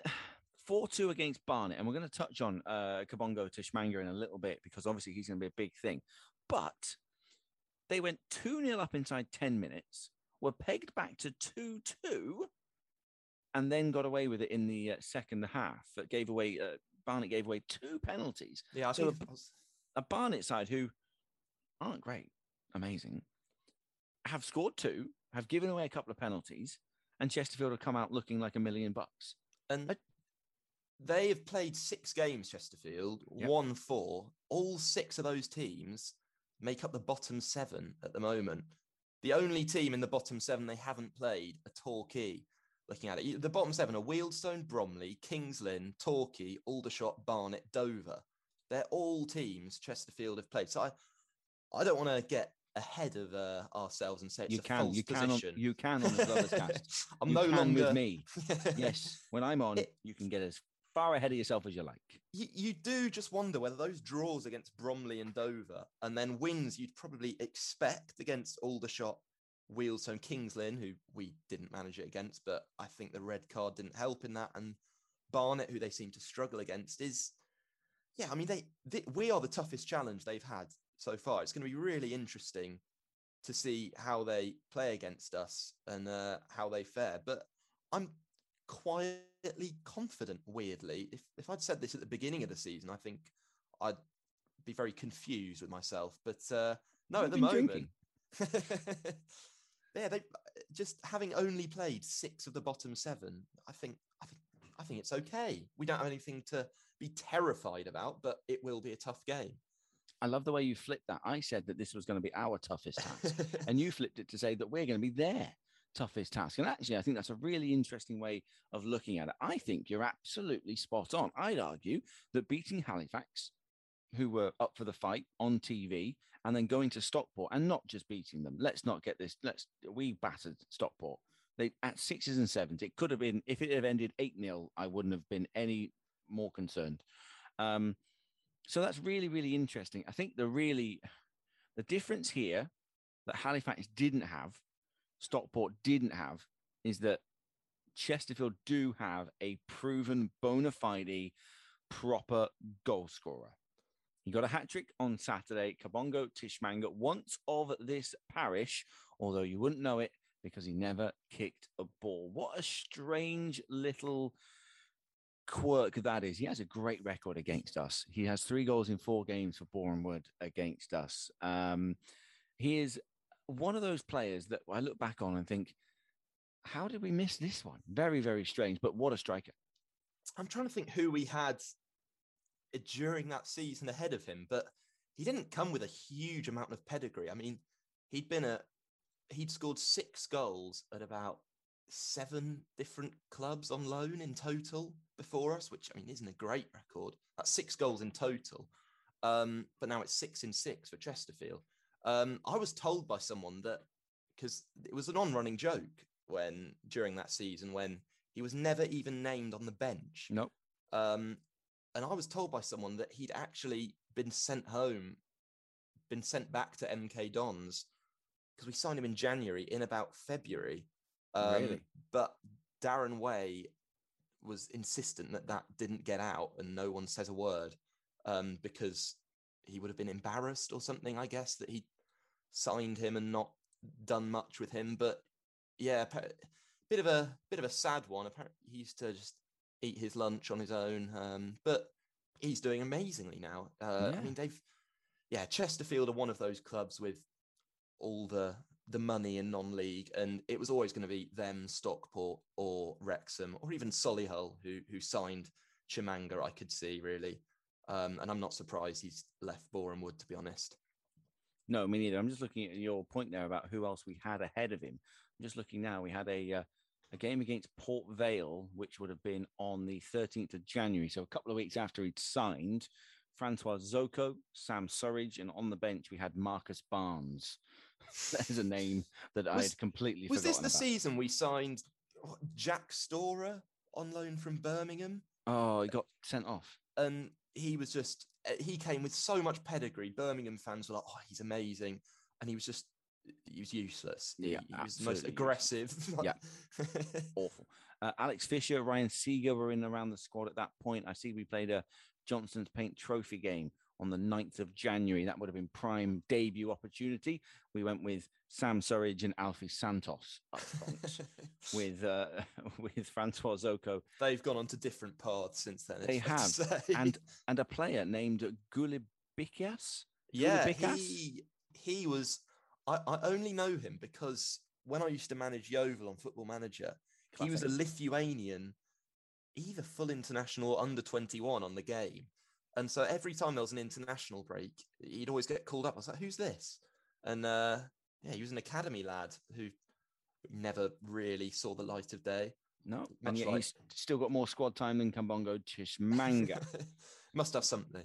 Yeah, so he'll be back with what you'd think will probably be a bit of a point to prove Kabongo. He seems to always score against us. Like I say, three and four, I think it is for uh, Boreham Wood. I think he's played. He played for, he made his MK Dons debut when we met them on the final day of the season. It ended 5 1 to MK Dons.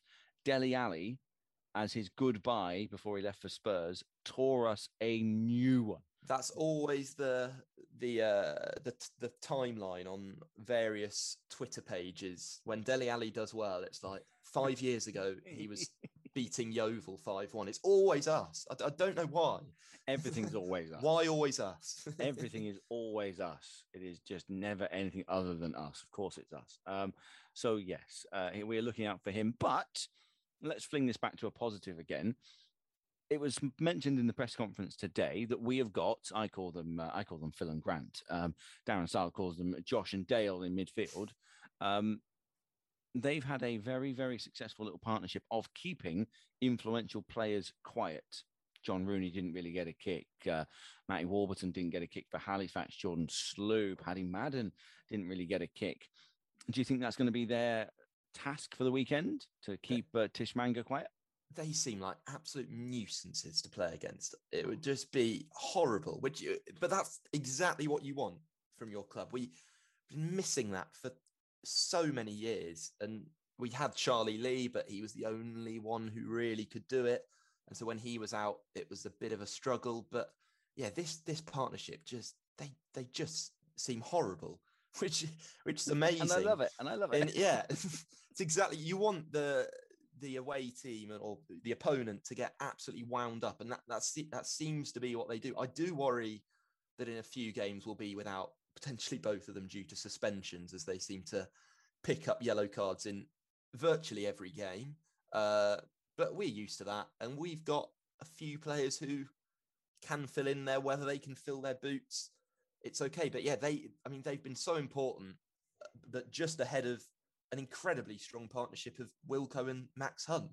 To have that core in the middle, uninterrupted, compared to last season, is just unbelievable. When you think about the combinations with Dicko and Albi at centre back or whatever we had, and Michael Kelly at right back, it's it's horrible to think about. That that was though, yeah, crikey.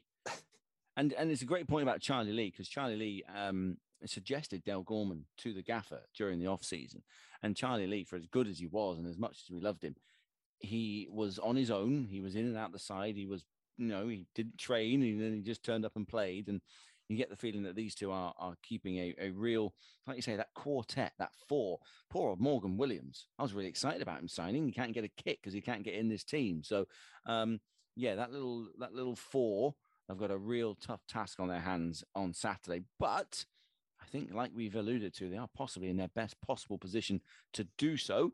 Whether or not it actually happens, I guess we'll find out. It was mentioned as well in the presser today that both Matt Worthington and Jack Robinson are now available. Jack Robinson, the loanee from Middlesbrough, who we haven't yet seen because he's had a little niggle, a little problem. He's been back at Middlesbrough getting treatment. And Matt Worthington, after that Kings Lynn red card, has uh, had his three matches off. We've won all three of them. And my question to you, Marcus, is how do you change a winning squad of 16 with two players that you'd probably like to have available to you? Do you make any changes at all? Do you change the 11? Do you change a couple on the bench? How do you how do you go about integrating these two perfectly good players into a winning squad? Well, that's the thing. I, I don't really see how you do. It's uh, there's no uh, there's no point changing the starting eleven. I, I don't think. I mean, he alluded to that in his presser. That it, there's, there's that would just be foolish and incredibly harsh on the players. Um, in terms of the bench, you've got Max Evans, Morgan Williams, Alex Bradley, Toby Stevens, and Adi Yusuf. And Stevens seems like the one there to go out, and maybe Evans as well, because Darren Sarll doesn't seem like massively uh, in on the idea of having to have a keeper on the bench. We've seen a couple of times where he's because it, it there should be seven subs. This is something Wilco said to me in commentary. I, I think it was in uh, off air. He he said the the lads absolutely hate it how there are only f- five subs allowed. I mean, I know only a few times we've only managed four on the bench, Yeah. but uh, I mean, was it the opening day this season we only had four? Correct. Yeah. Yeah, um, but yeah, you do think to have options. I it's tough for, for Worthy because last season we were playing a lot more of a. It was very much a diamond, I think, with the holding midfielder too wide, and then a more attacking midfielder. This season, it, it's just a sort of flat four-four-two. With At times a 4 2 4 Yeah. Saturday against Stockport. It was fantastic. Um, but you're absolutely right. I think the natural thing will probably be Toby Stevens. Now, I think if he was to drop out for one or the other, not sure whether we've got any sort of agreement in place with Middlesbrough that Jack Robertson has to be involved for a certain amount of time or in a certain amount of squads or anything like that, as is sometimes the case with with lone players. But I was wondering, uh, your point about seven subs, I was going to bring this up actually because we were 3 0 up against Stockport, absolutely hammered them. We were done and dusted. And the gaffer turns around and Morgan Williams was getting ready. And I think he might have said, actually, no, let's give Toby Stevens a couple of minutes. But on Saturday, we're probably going to lose Toby Stevens from the bench for one or the other. Maybe Robinson comes into the squad. But if we're 3 0 up, or 4 0 down, or 5 0 down, 6 0 up, 6 0 down, and you've got the opportunity to give Toby Stevens 10 more minutes, he's now not available to you. Um, how is it, it? It cannot be conducive to producing youngsters if you cannot give them time on the bench. We've given them a few times on the bench and times within matchday squads, but seventh sub would come in so nice and handy right now, wouldn't it? Yeah, and so many times you see in the National League. I mean, we saw it when Bromley came when they didn't have a keeper on the bench because they needed that extra man. Where their centre back Bush had to go in goal for about eighty Mm. minutes, and I, I don't really see how much of a difference it would make for the in terms of the league to just change it to seven. I don't see what benefit uh, they get from keeping it at five. I get some teams are part time, but to be honest, nowadays very few in this Division are. Um, and yeah, it, it was a rule in the EFL. I remember in our last season that we you, every team had to have a an academy product on the bench or in the uh, in the squad. And Gabby Rogers, poor lad, was on that bench every every week and was thrown on whenever we were getting a battering in the last 85th minute in the eight last five minutes.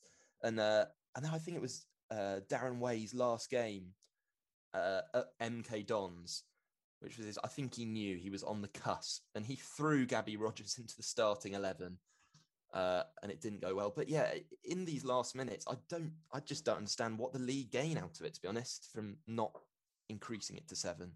No, and if you did increase it to seven, and some clubs were like, "Well, we can only field six. Well, fine, because you can only Yeah. field five. You know, you've, you've still got an extra one on the bench. Maybe you turn around and say that again. Maybe you do turn around and say of your seven, two must be under the age of twenty and of your own academy or whatever it may be, or or set rules out for the extra two so that they're designed for Toby Stevens and Max Evans. So you have them there. But we've had Ollie Haste, haven't we, make an appearance or two on a couple of substitutes benches in pre-season. So there are clearly other people that might be benefiting. Get Skiverton on the bench. Get him on. All of them. All of them. There's about seven. Benjani Jr. Benjani, he, he scored, didn't he? Yeah. Benjani I Jr. cannot believe we got- when I saw that rumor come up. I was I just I just thought it was one of those terrible rumours you see where they try to get clicks online from non-league clubs, but he's actually here. actually, him actually scoring actual goals for us. It's such a Yeovil thing to do. yeah. Of course, it's Yeovil that has Benjani Jr. on the bench. Of course, it is. Absolutely bonkers. But hey, that's the way it goes. If he scores as many as his old man does, I won't moan one little bit because he wasn't a bad striker. Um, Right. uh, We are talking about uh, Chesterfield on uh, Saturday afternoon. Remember, it is Chesterfield. There is a game taking place. I know plenty of people will have seen the Altrincham game postponed and thought, well, that's my Saturday freed up. No, get yourself down to Huish Park. Uh, Will you be tuning in on the radio or you oh be, uh, yeah, I'll be tuning in. It's uh yeah, I, I actually haven't been I managed to see us in the flesh yet. I watched the Halifax game on BT and I've listened to all of them, listened to your your dulcet tones on Saturday, Ben. uh described it vividly. Um but yeah, I'm really looking forward to going to Boreham Wood and seeing us play in the flesh because it is a lot very different. You, you, you learn a mo- lot more about these players because at the moment I can see this the horribleness of uh, Staunton and Gorman, but I think in person it will come out a bit more. When you hear the players screaming at them, that's uh, that's when you really get it. Hopefully you'll be able to get that at Boreham Wood in uh, a week's time as well. So it's time now to take a little look at some questions. We only got the one, and it's a bit of a silly one, but you know what?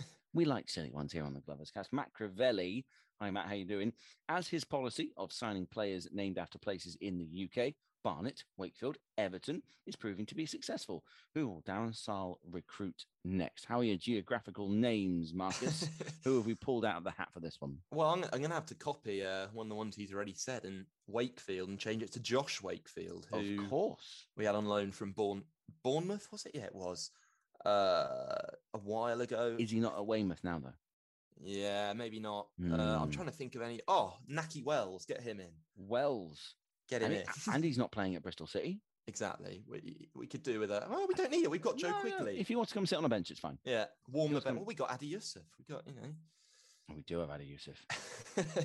Crikey, it is uh, it is quite difficult. I'm trying to think of others. I, I did a bit of a Google. Reece Oxford. Reece Oxford, yeah. I think he's, He's, in. he's yeah, he's probably a bit above us now. Yeah, he's playing the Bundesliga. It's probably a step or two too high. I'm Uh, looking at Google what's- Maps. what's what's Dion Dublin up to? yeah, get him, get him in from Homes Under the Hammer. Yeah, exactly. That one might be way to go. Um, Chris Sutton, he had a he, he, he Yeah. could- knew where the back of the net was. If anyone else out there, if any Gloves Cast listeners do have any more geographical footballers, um, Neville Southall, get him Neville in. Neville Southall. Sure, he'd do a job. Yeah, okay. Fill up most of the Southgate, goal. is that a is that a push? North London. Now, now, now we're now we're yeah, Jason Scotland. We're on that territory now. Um, so okay, any more? Let us know at Gloverscast on social media, gloverscast at gmail.com. That was the only question from the socials. I have a question though for you, Marcus, because it is your Glover's Cast debut.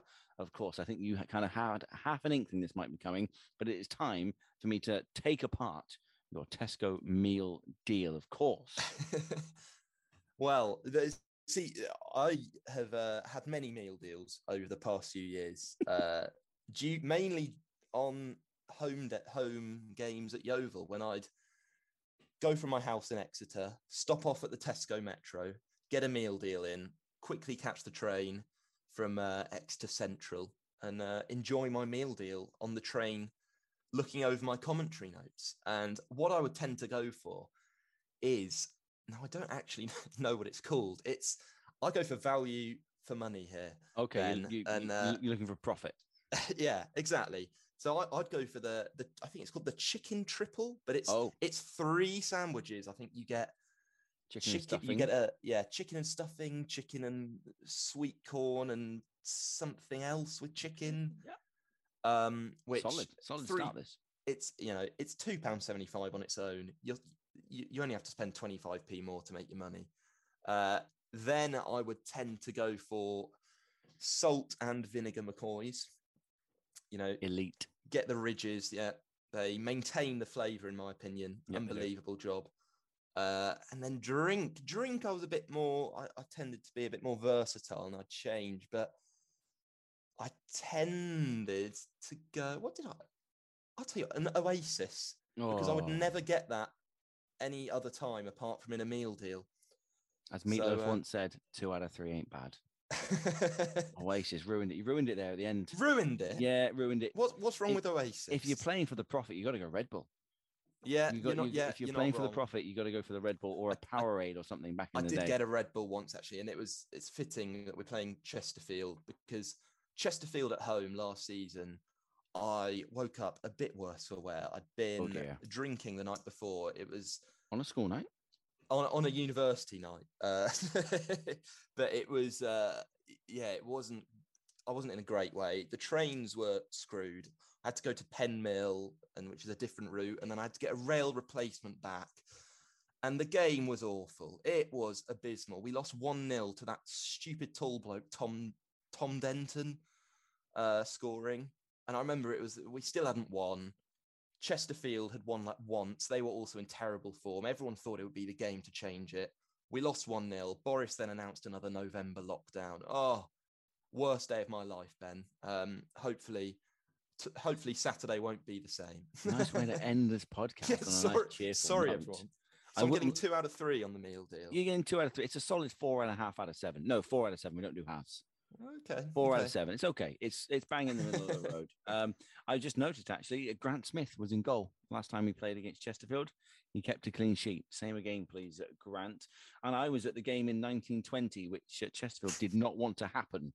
Uh, when we went away from home, it kicked off about half an hour late because of the torrential Oh, rain. I thought you meant the year 1920. I, I, Oh, I was- no. Thought you were talking about some historic game. You're trying to make a. Dave Coates was at that one in 1920, the old git. 2019 Yeah, yeah, yeah. the Got game it. Chesterfield didn't want to happen because they were uh, it was raining a bit and they didn't want to get wet. Uh, we beat them 2 1. It was very, very nice. Murphy and Hippolyte on the score sheet there. Listen, we've been talking a little bit. I think uh, the chat with the Chesterfield lads in the middle has taken us a fair chunk into our uh, allotted time. So, Marcus, I'm going to take this time to thank you for all that you did on the stream last year. You made our experience that a little bit better. Secondly, thank you for making your Glovers Cast debut. And I'm going to wish you nothing but the absolute best for that Bournemouth game. You're going to have a great, great time. Sheridan's brilliant to work alongside of, and you're going to really enjoy it. no, thank you, Ben. Thank you for asking me on, and thank you to you and Ian and Dave for everything you do. For because it's a it's a it's an amazing way of keeping in touch with what's going on, especially with everything that's happened over the last year. You couldn't really get out, and you were the voices through many people's uh, lockdown. So yeah, thank you very much from I think um, everyone who supports the Oval, pretty much. Well, see, this is a nice way to end the podcast. everyone being nice to everyone else. Glovers Cast listeners, thank you as always. Tweedledee and Tweedledum will be back at uh, the uh, weekend to discuss the Chesterfield game, I'm sure. But for now, thanks ever so much for joining us. And with a quick turn, skipper Alex Dock slams it in. Lindegaard making Forrest backpedal. Davies looking to help it into the path of Morris. He's found him via the deflection. It's Arron Davies. He could win it. He probably has won it for Yeovil. Oh, and it's an opening goal. What a start. Madden, after just six minutes, gives Yeovil the lead. Stansfield, good turn away from Trot. Goal!